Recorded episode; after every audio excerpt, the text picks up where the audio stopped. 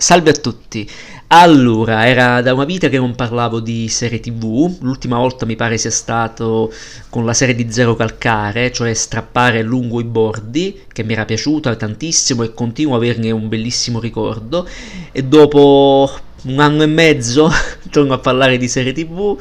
e ne parlo di due, due serie TV tutte esclusive Netflix, una americana e una italiana, una non mi è piaciuta o non mi è piaciuta come speravo e l'altra invece mi è piaciuta tantissimo. Black Mirror stagione 6 e Questo mondo non mi renderà cattivo di Zero Calcare.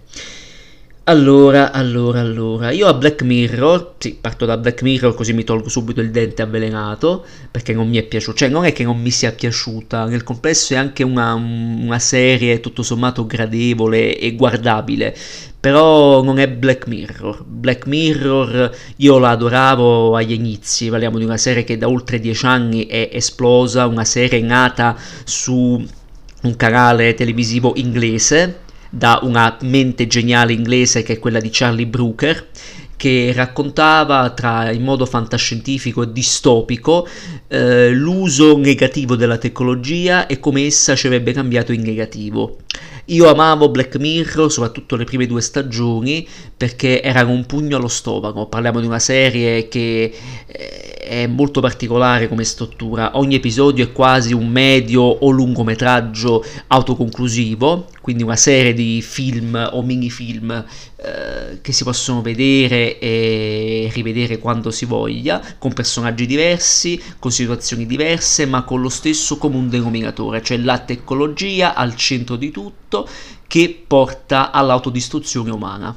Ed è, mi piaceva tanto. Io amo la fantascienza, amo la fantascienza in chiave, in chiave un po' distopica, per citare Blade Runner, capolavoro assoluto del cinema, e quindi mi piaceva tanto, mi piace, mi, mi piace ancora, le prime due stagioni sono ancora un pugno allo stomaco,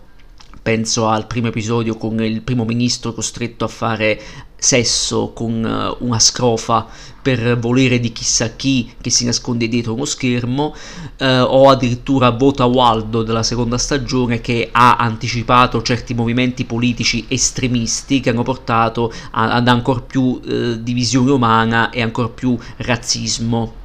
e quindi una serie che ha quasi visto il futuro per certe cose e mi rimane nel cuore, ma non solo 15 minuti di gloria, la seconda puntata della prima stagione, quella è un capolavoro televisivo perché mescola eh, George Orwell con eh, il futuro in un modo che veramente non vedevo su uno schermo piccolo o grande che sia da tantissimo tempo, un, un episodio che è veramente raggelante, una critica enorme alla televisione finzione agli show televisivi e come la finzione di uno schermo renda finto anche il più puro dei sentimenti quali l'amore o la rabbia o la denuncia eh, emotiva e sociale e quindi beh, era veramente forte. Poi è arrivata Netflix che ne ha acquistato i diritti e il prodotto si è spostato un po' in America, un po' in Inghilterra, ha fatto un po' di qui e di là e secondo me sono iniziati i problemi, non tanto per colpa di... Oddio, Netflix forse ha imposto un po' più di edulco... edulcorazione, diciamo così, cioè la serie si è un pochino alleggerita, però comunque funzionava, la terza stagione rimane ancora un buonissimo prodotto con degli ottimi episodi che seppur un po' più tranquilli, tra virgolette, hanno ancora lo spettro di Black Mirror, sono ancora cattivissimi. E comunque Brooker ha avuto anche la voglia di sperimentare, ha sempre avuto, anche negli episodi peggiori, ha avuto sempre la voglia di sperimentare strade nuove, infatti la quarta puntata della terza stagione dal titolo San Junipero è un altro piccolo capolavoro televisivo, un episodio che racconta una storia d'amore omosessuale tra due donne in un contesto simil Matrix in realtà virtuale che è praticamente il nuovo Eden. Il nuovo Eden non è più il paradiso di Dio, di Buddha di chi che sia, ma è quello tecnologico. È proprio un episodio che riesce a darti un pugno allo stomaco e al contempo a farti intenerire. Era un esperimento coraggiosissimo che smorzava le note cupe del, degli albori della serie, però ne incontrava altre ancora più profonde. E io adoravo questa, questa presa di posizione sperimentale, l'avevo adorata Poi la serie ha iniziato a strafare, è caduta, la quarta stagione non mi era piaciuta quasi per niente, tranne un paio di episodi con degli... Ecco, la cosa di Black Mirror che apprezzo, anche quando è al peggio, è che ha dei, degli buoni spunti, che però ah, riesce a esprimere fino a un certo punto oppure non ci crede fino in fondo. Non so se sia colpa de, di Netflix, dei produttori o di Brooker che eh, ha un buon incipit e poi non riesce a svilupparlo bene in sceneggiatura. Non lo so perché poi la penso che quasi tutta la serie la scriva lui, quindi non so, oppure non so cosa, si, cosa accada, non so quali compromessi si accadano dietro le quinte. La quinta stagione pure è stata massacrata da molti, anche se a me non era dispiaciuta, anzi erano tre puntate eh, e ricordo che due su tre mi erano piaciute, erano piuttosto buone e per quanto con meno smalto rispetto agli albori c'era ancora lo spettro di Black Mirror, quella cattiveria di fondo del mettere a nudo l'animo umano per raccontare certe pulsioni sessuali, emotive o certi traumi mentali che tramite la tecnologia venivano fuori, soprattutto dalla quinta stagione ricordo l'episodio Striking Vipers che secondo me è una piccola perla sottovalutata secondo me perché quello è proprio un episodio che in mano a un David Cronenberg sarebbe stato ancora più forte, ancora più horror e ancora più d'impatto, sarebbe stato un gioiellino cinematografico, televisivo, sarebbe stato un gioiellino perché là si esplorava la sessualità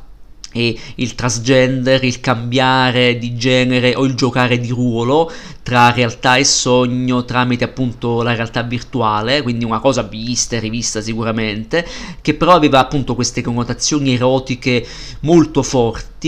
e metteva in dubbio cosa fosse reale e cosa non lo fosse, quindi perciò ci ho visto molto di Cronenberg, di Videodrome, di Existence, di Crash,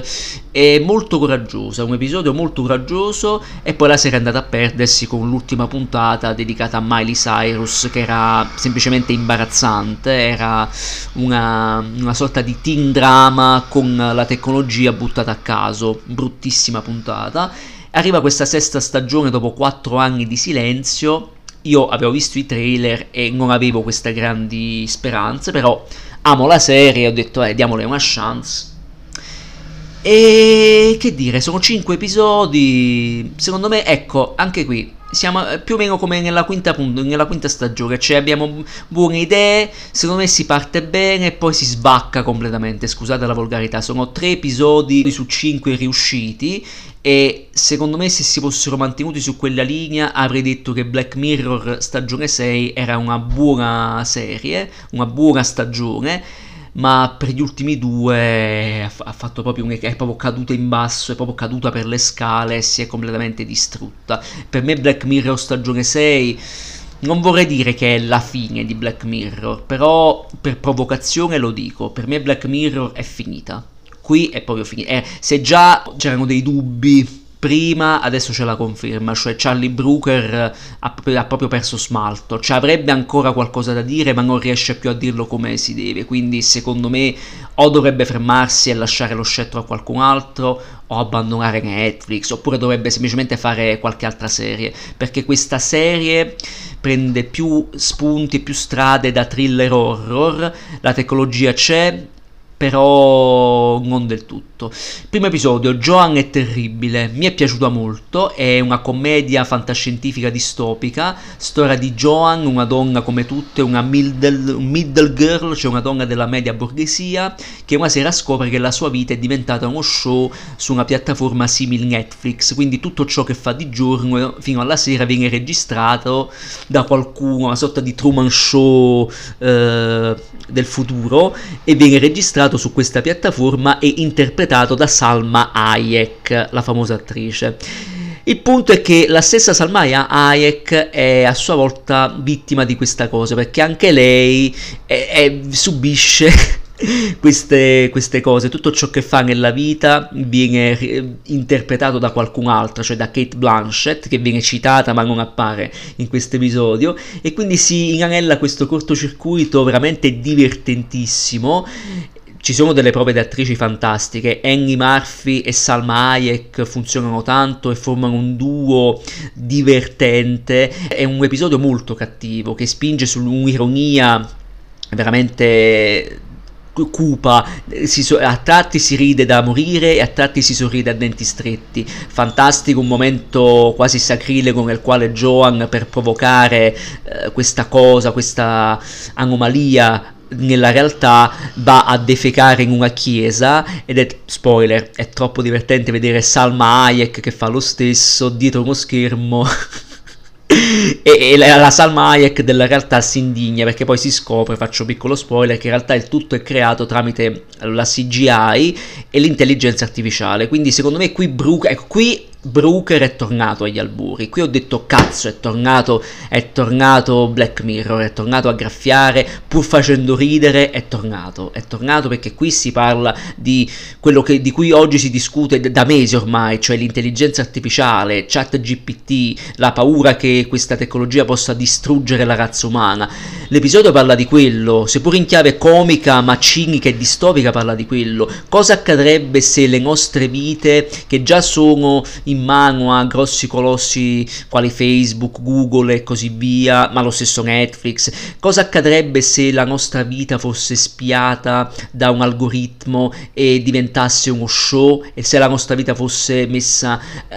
alla berlina per tutti e fosse anche distrutta? Cosa accadrebbe se un'intelligenza artificiale giocasse con la nostra mente e la proiettasse su uno schermo? Insomma, un episodio veramente bello, bello, bello. Non mi è piaciuto però il finale. La conclusione, secondo me, è troppo forzata, cioè non forzata, troppo veloce si cita addirittura il multiverso, che ci poteva anche stare, però è troppo frettoloso e poi mi è sembrato un finale falsamente cattivo, cioè dopo tutto quello che accade, un finale quasi, quasi consolatorio. No, quella secondo me è la nota stonata di tutto, il resto è un episodio bellissimo ed è in pieno stile Black Mirror. Poi c'è Lock Henry, e questo è un classico thriller con echi un po' horror. Due ragazzi, eh, aspiranti addetti ai lavori del cinema, diciamo così, vanno a girare, cercano di girare un documentario, tornano nel paesino eh, di provincia di lui eh, lui insieme a lei di colore e fanno l'amore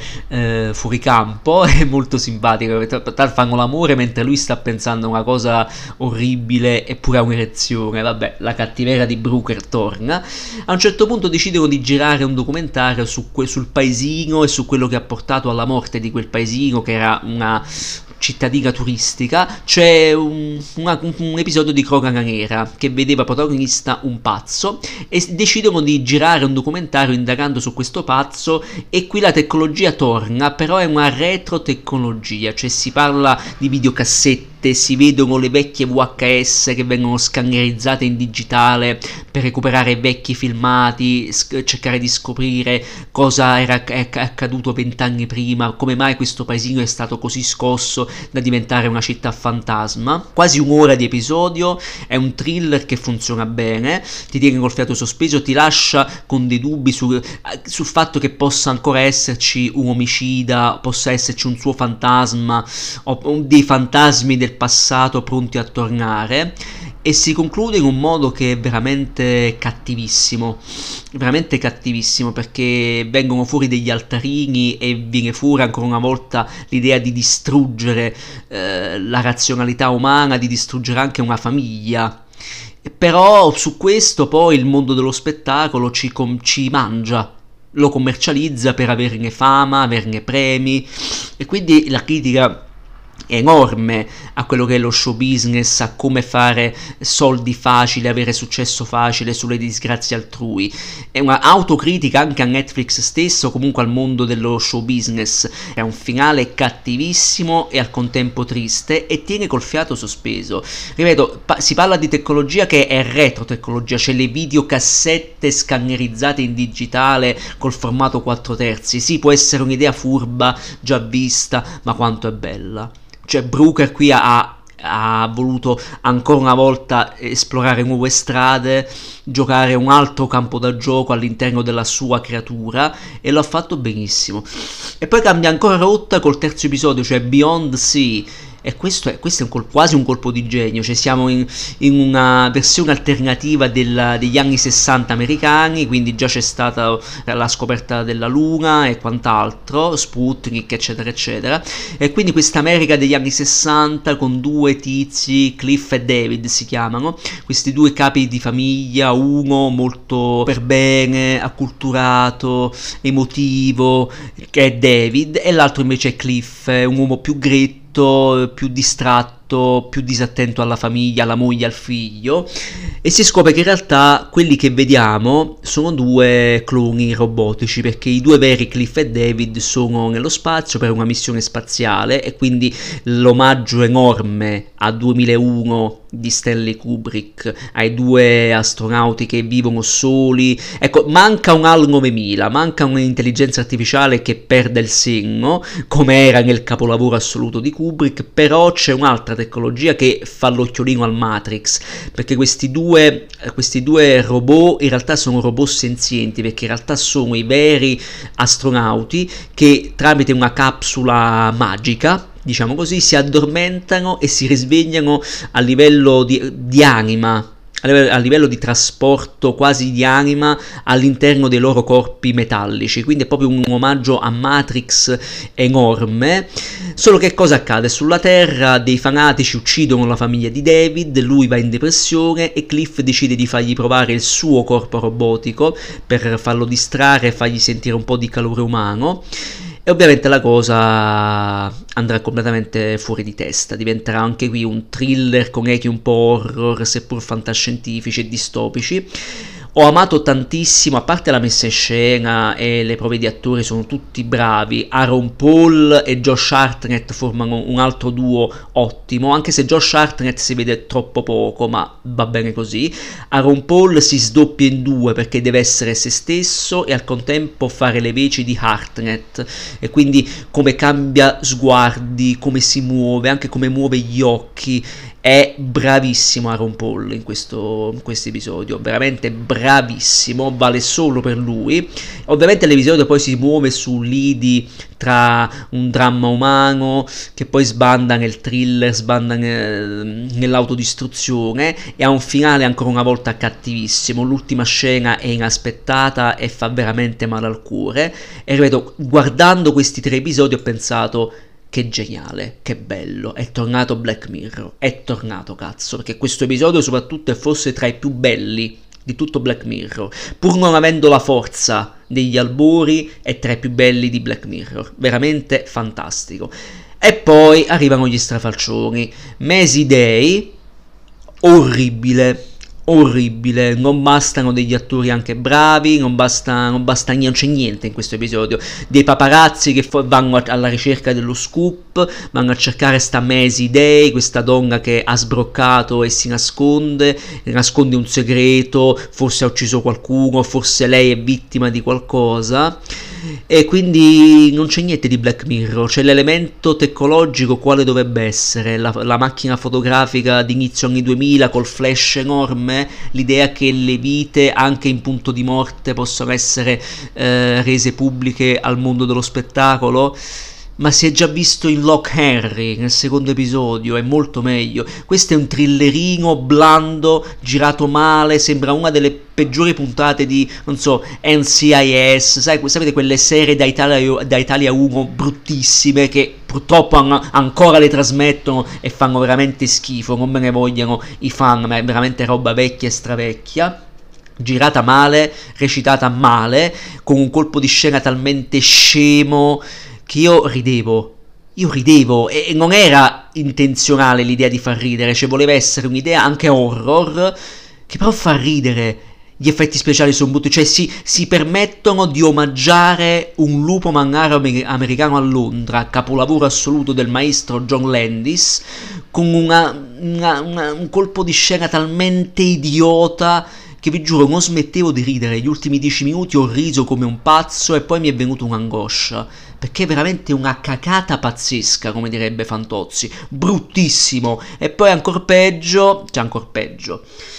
Demone 79, che oddio, non è brutta quanto Mesi Day, però insomma non si può chiudere una serie così. Dispiace, dispiace perché questo è un omaggio agli horror degli anni 70, di fine anni 70, proprio la fotografia sgranata, certi zoom, certi movimenti di macchina sono messi in scena come un horror degli anni 70, si omaggia Toby Hooper, si omaggia il cinema horror italiano, quindi Dario Argento, un po' Fulci. Il problema è che non c'entra niente con Black Mirror. Gli attori sono anche bravi, per carità, ci sono dei sottotesti interessanti, se vorrebbe parlare di un'Inghilterra, che siamo in Inghilterra, in un paesino inglese, si vorrebbe parlare di un razzismo latente in Inghilterra che poi è quello che vediamo tutt'oggi, quindi l'idea di un razzismo e di certa politica che da lì ad oggi sarebbe esplosa, avrebbe portato a ulteriore razzismo tra i diversi e tra gli ultimi, soprattutto tra gli immigrati, perché la protagonista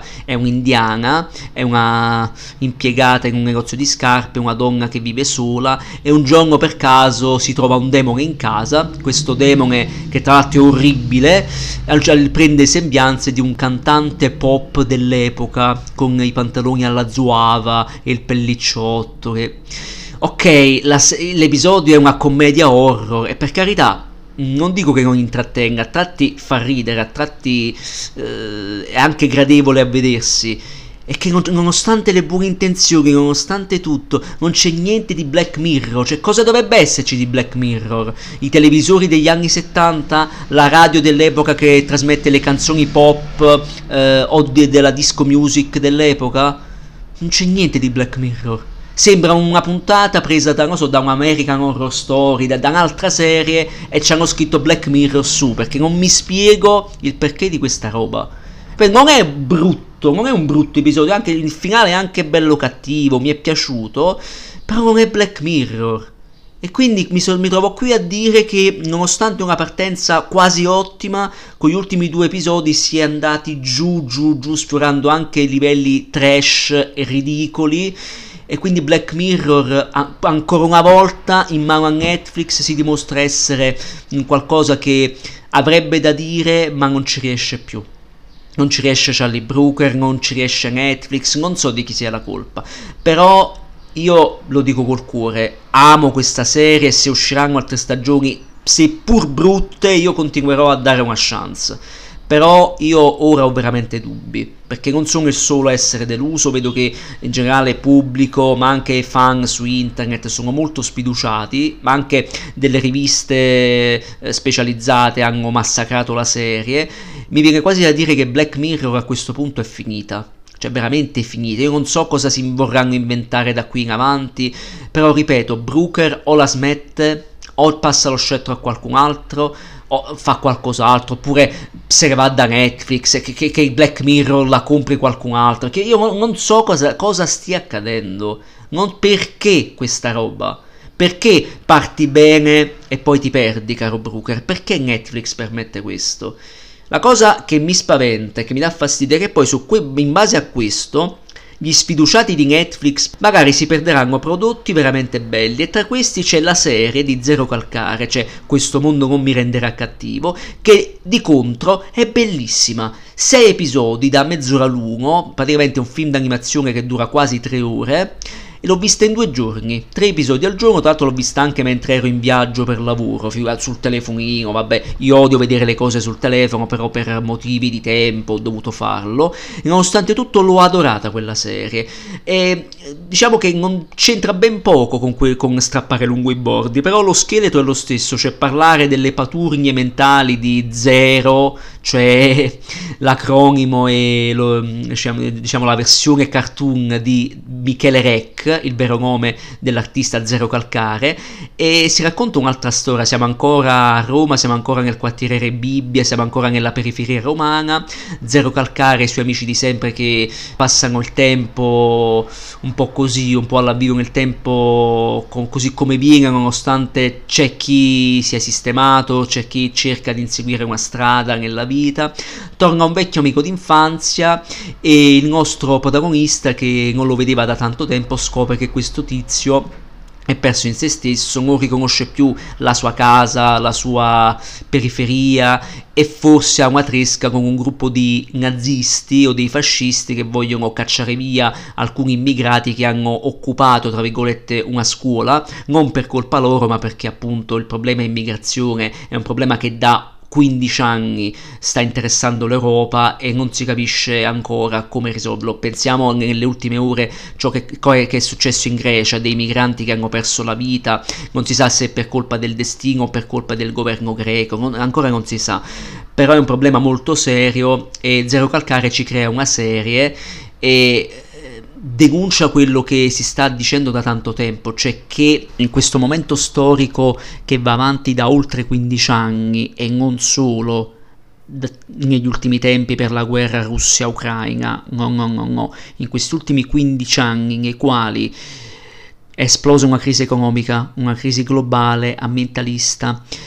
gli stipendi sono diminuiti, il lavoro è diminuito, non c'è speranza per il futuro, soprattutto per la mia generazione dei trentenni e dei quarantenni. In realtà stiamo vivendo una lotta lotta tra i poveri che molti hanno denunciato e non tutti hanno capito perché ancora una volta l'italiano medio o comunque la persona che subisce vessazioni per diversi motivi sfoga queste frustrazioni e la propria tristezza su chi è più debole. È un po' il mito di Fantozzi, solo che Fantozzi faceva ridere. Zero Calcare fa lo stesso, però fa molta critica sociale e lo fa in un modo molto intelligente. Questa serie mi è piaciuta anche più di strappare lungo i bordi. È migliorata la qualità dell'animazione, che è sempre un'animazione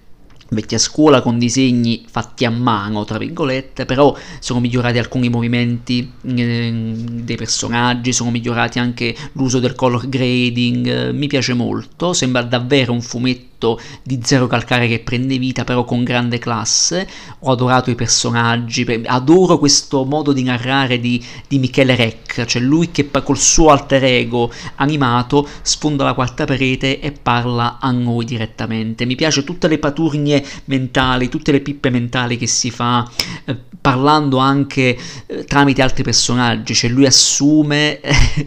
eh, ecco, gioca di ruolo perché assume tramite la voce il ruolo dei suoi personaggi, la migliore amica, secco, quello l'amico di sempre, fissato col gelato, andiamo a pigliare gelato, 40 gelati a settimana, personaggio fantastico, quanto è fantastico l'armadillo, personaggio incredibile, doppiato da un bravissimo Valerio Mastandrea, bravissimo l'armadillo e la coscienza che penso chiunque almeno una volta vorrebbe nella vita, perché è cinico, perché è stronzo, perché fa ridere, ma al contempo ha tanta ragione, è un personaggio incredibile, ma sono tutti incredibili, pur parlando tutti con la voce di Michele che stoppia la voce, fa le vocette stridule, fa molto ridere, però questo perché siamo nella mente di Zero che racconta una storia e poi quando usciamo dalla sua mente mente e guardiamo altri punti di vista, tutti i personaggi, donne incluse, parlano con la loro voce, quindi questo è un bel tocco di classe che già si intravedeva nella prima serie, però eh, più verso la fine, stavolta è costante, questo, questo, questo dettaglio è costante. Ciò che ho amato è proprio, proprio la denuncia politico-sociale che Michele Rec eh, compie verso la società italiana. È una serie molto divertente, si ride tanto, le gag sono veramente a rotta di collo, tutte le seghe mentali che il personaggio si fa, quello che si immagina, quello che immagina poteva essere non è stato, quello che... Cioè, è veramente incredibile, la mente di Zero è una mente assurda, come assurde sono le menti di tutti noi, quindi è un personaggio nel quale ci si può rispecchiare, chiunque potrebbe sentirsi un po' zero nella vita. E secondo me Michele per primo, prima, che come, prima come persona che come artista, secondo me, avendo vissuto la periferia da ragazzo e avendo svoltato, come si dice a Roma, eh, tramite la sua arte, secondo me tira un po' fuori degli scheletri dall'armadio perché cerca di ricollegarsi a quella periferia che non ha mai abbandonato, a quegli ultimi che, che ha visto, che ha vissuto tra virgolette sulla sua pelle e che purtroppo alcuni, alcuni di loro sono rimasti in quella condizione di niente, fatta di niente, fatta di una vita senza sbocco, senza un futuro, senza un lavoro, senza niente, che è la situazione che tu, molti di quelli della mia generazione stanno vivendo. E la serie parla di questo cioè parla di personaggi che sono in bilico tra il fallimento e lo spiccare il volo, sono sempre in bilico in un limbo e non riescono a, fa- a fare un salto o per paura o perché bloccati da altri o da condizioni sociali difficili quali la periferia romana e non solo. E quindi si entra anche ancora di più nei personaggi tipo Secco che sembrava una maschera comica nella prima serie, stavolta ha una sua profondità, seppur un po' gretta, ma assolutamente la migliore amica di Zero Calcare, che era un personaggio bello qui diventa magnifico perché è un personaggio sofferente come sono sofferenti tutti quelli intorno a Zero, lo stesso Zero, lo stesso Michele, ah, direi, che pure ha svoltato ma si sente un po' come se gli mancasse, non come se gli mancasse qualcosa, ma come se qualcosa gli stesse sfuggendo. E racconta proprio questo, racconta la dispersione di tante persone tramite la figura immaginaria di un amico che torna dal niente, che ha avuto un, un passato difficile, fatto di spoiler, abuso di droghe, di ricovero in comunità e trova una casa sua, che è la periferia dalla quale voleva e vorrebbe scappare, pare che trovi rifugio in movimenti politico-sociali estremi rifugio nella violenza, ma in realtà è molto intelligente Zero perché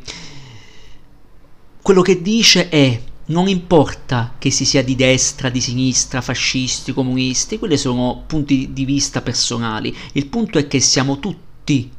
più o meno bloccati in una condizione stagnante. Tutti siamo, cioè almeno chi non ce l'ha fatta, chi è più indietro, chi è sfortunato, chi non ha un futuro, chi non riesce a uscire da un pantano fatto di disoccupazione, fatto di nulla totale, fatto di una vita che si ripete tutti i giorni non ha altra scelta se non sfogare la propria frustrazione verso gli altri, non perché ci sia del razzismo o del nazismo verso gli immigrati o quant'altro, è semplicemente perché certe persone non ce la fanno più e usano come valvola di sfogo la rabbia, la frustrazione, perché è un monito di allarme verso i potenti per dire non ce la facciamo più, stiamo morendo, non di fame, ma morendo moralmente come esseri umani.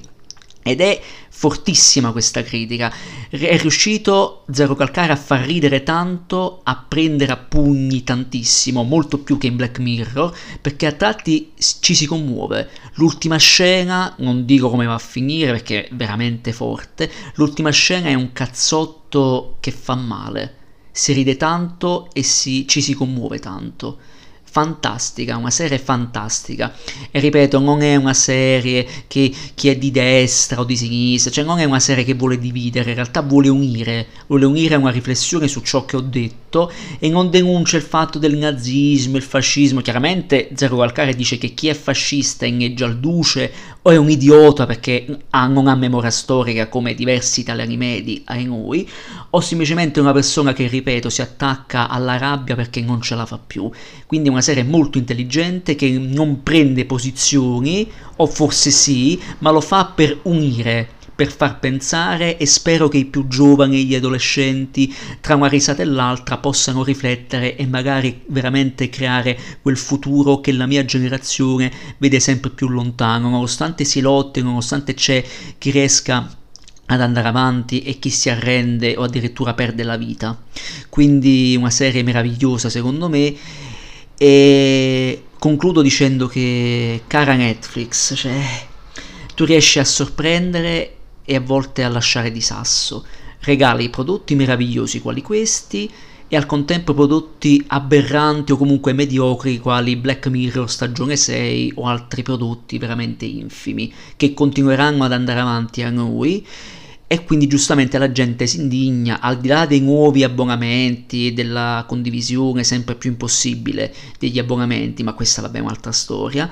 Io ho paura che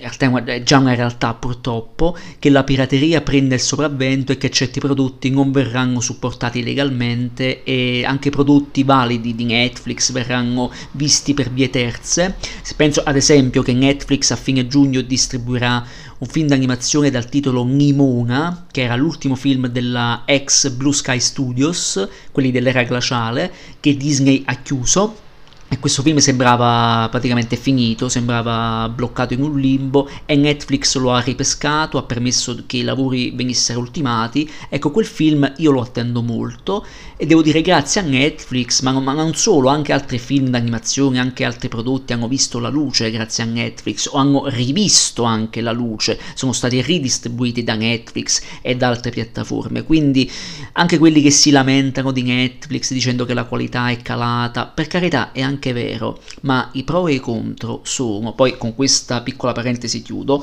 i pro e i contro, cari signori miei, sono su, su tutte le piattaforme, sono ovunque, sono al cinema, sono alla radio, sono nella tv generalista e sono sulle piattaforme. Pensate che Amazon Prime Video abbia tutto bello? Per carità, io ho visto tante belle cose su Amazon, su quella piattaforma, ultimamente sto guardando la serie dei The Jackal, Pesci Piccoli, molto divertente e tra l'altro segnalo un bravissimo Fabio Balsamo che stavolta ha fatto un salto di qualità d'attore notevole, sembra davvero il nuovo Massimo Troisi, è bravissimo Fabio Balsamo come tutti i The Jackal, però anche su Amazon Prime Video c'è tanta spazzatura, al di là delle esclusive ma anche vecchi film veramente che, che, ripescati non so come, c'è roba che mancano nei cestoni del, del discount vorrei vedere, eppure Netflix, cioè, scusate, Prime Video li, li, li, riporta su, li ridistribuisce. Su Disney Plus non, non, è tutto oro quello che luccica, c'è tanta roba, ma non pensate che tutti i, i, i prodotti esclusivi o vecchi film ridistribuiti siano belli. I pro e i contro sono ovunque. Quindi la risposta è siamo in un momento di saturazione delle piattaforme bisogna scegliere, non sono prodotti obbligatori ma sono beni di lusso, si può provare un po' di tutto un tot al mese, io per esempio non sento la necessità di avere Netflix per sempre, mi abbono una volta ogni tanto quando so che c'è un prodotto che mi interessa, lo guardo, supporto quel prodotto legalmente, poi stacco e mi riabbono quando serve. Altro esempio, una piattaforma che a me piace molto, cioè Mubi, per i film d'autore da tutto il mondo, Oriente, Occidente, Europa. Ogni tanto fanno le offerte, pochi mesi a pochi euro, mi abbono, mi recupero quello che mi interessa, poi stacco e mi riabbono quando serve. Ecco, si può fare così, senza lanciare offese contro un servizio che ci sta essere delusi, ci sta a voler provare cose nuove, però promuovere la pirateria facendo i nomi di piattaforme pubblicamente, addirittura con i vostri nomi e cognome, Cari miei, non solo rischiate una denuncia, perché non sapete su internet chi diavolo ci sia, non sapete chi è in buona e in cattiva fede e potrebbe anche segnalarvi o denunciarvi. Ecco, c'è molto più Black Mirror in certi commenti social che nella sesta stagione. Ecco, che Brooker prenda esempio per una settima st- probabile stagione migliore. Però, scherzi a parte, queste cose non andrebbero fatte perché al di là delle, scelte personali si fa la figura dei pezzenti. Ecco, non ve la prendiate a male, però insomma, ho letto tanto di quell'odio in questi ultimi tempi ed è quell'odio che Zero Calcare stesso denuncia perché è sbagliato e non serve a crescere come persone e come comunità. E quindi niente, ho finito il mio sproloquio, vi saluto e recuperate assolutamente questa la serie di Zero Calcare, anche Black Mirror che ripeto mi ha deluso, ma non è così orribile è che io mi aspetto sempre Black, la Black Mirror del passato, ma forse non mi rendo conto che sono cambiati i tempi, sono cambiato io, forse è cambiata Netflix, forse è cambiato Charlie Brooker, che forse non ha più voglia o forse ha altre idee,